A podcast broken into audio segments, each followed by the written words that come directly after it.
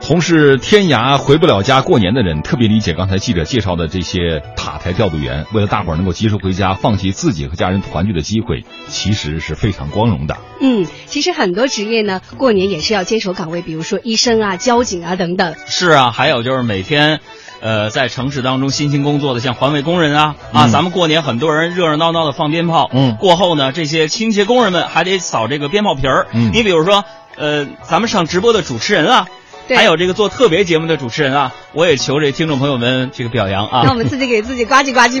嗯吧。 掌声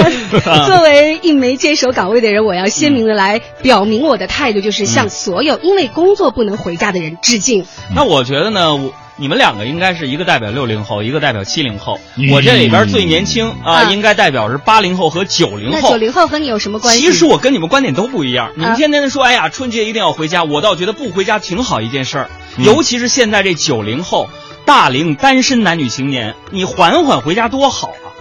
是不是？嗯为什么呀你你缓点回家有一个好处，你就是不用面对那些来自亲戚朋友很多犀利和那些直指人心、让人发指的那些提问的。啊，嗯我懂了。所以我不回家，我也挺省心的。对，长辈家的海洋一定说：“哎呀，海洋结婚了，好啊！”但哎是呀海洋，你打算什么时候要孩子呀？买房子没有啊？所以今天呢，咱们年轻朋友们，今天呢，海洋在这儿要给你们支一招：一旦有像苏阳和楚月这种前辈来问这些问题的时怎候么，办咱们可以这样回复，嗯比如问你，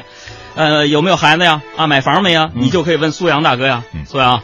你双胞胎是吧？啊给儿子以后婚房买了吗？我今懂年股票你挣钱了吗我？懂广场舞你还跳了吗我懂？哎呦喂，您怎么胖了呢？和我也有一样困扰的朋友们啊，我觉得进攻就是防守，叔叔阿姨们对不住了啊。海洋啊，我觉得你啊这个纯属是自我安慰。这一年到头陪长辈们聊聊天儿，怎么弄得跟武林过招似的？咱们这个大过年的得会聊天儿，比如说呢，咱们得先给长辈啊、给叔叔阿姨什么的拜个年。对，这个哎拜年呐、它是有规矩的，不能这个乱拜年。是海洋啊，你懂这些规矩吗？规矩这拜年，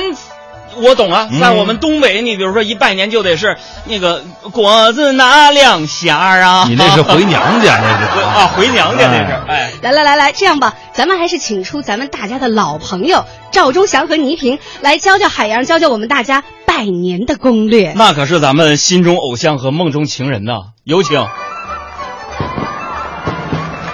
亲爱的观众朋友们，春节好！一年一度的春节又到了，我们怀着喜悦听众朋友大家好我是倪萍。春节晚会大家好，我是赵忠祥。赵老师在广播里听到自己当年给观众拜年的声音，好像一下子唤起了好些年那些关于拜年的回忆啊！因为拜年是人们辞旧迎新、相互表达美好祝福的一个形式，其中所蕴含的文化元素是中国优秀传统文化的集中的展示。古代“拜年”这一个词呢，它含义是祝贺新年、拜贺新年，包括向长者啊叩头施礼、祝贺新年如意。一般的都是晚辈得先给长辈拜年哈、啊那当然这是晚辈向长辈表达孝心的一种最好的方式。 长辈啊也得给把事先准备好的压岁钱分给晚辈，晚辈接过了这个压岁的红包以后呢，其实是接受了长辈的希望和祝福。在咱们古代啊，一般都是一大家子共同居住在一起啊。嗯，呃，这个尊卑长幼都是非常有序的哈、因此拜年的这个顺序啊更加复杂，更加讲究。当代社会呢，小家庭居多了，拜年的这个顺序也也就简单多了。大爷大妈您好爷爷奶奶，给您拜年了，好大哥您好您好，我这儿给您拜年了。快乐，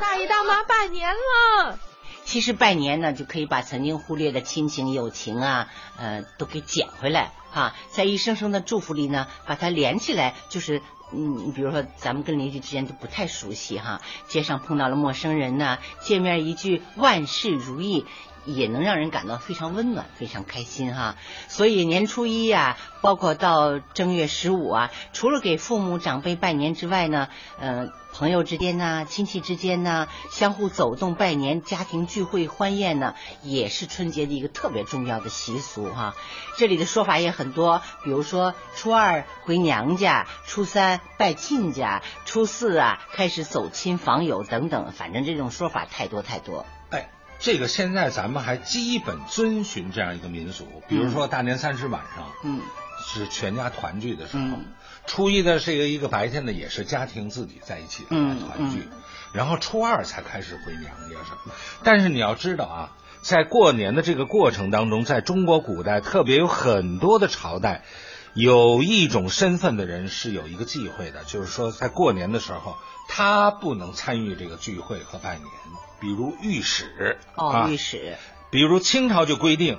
督察院的大小官员过年他们之间不能拜年。嗯啊，也就是说不能走动，不能接受宴饮的邀请，也不能接受礼品红包，因为恐怕御史他们是在职的期间呢。督察政事这种得失当中呢，和这人际关系呢，他呢就怕有很多人情的这个东西在里头嗯牵连。人民大会堂宴会厅内灯火辉煌。还有一种习俗就是团拜，其实，在清朝是是团拜。就是在清朝人的笔记里就记录过一阵阵还欢拜声笑语这种拜年的形式，说是京师于岁首例行还拜，饮食宴会做敬日之欢。不过当时的团拜大多是同乡同门的这种聚会嗯团拜，也是增加这种小群体之间的这种情感啊。嗯，这个随着生活方式的变化，人们的拜年的形式也就开始悄然的改变了。传统的春节拜年，过去我们都是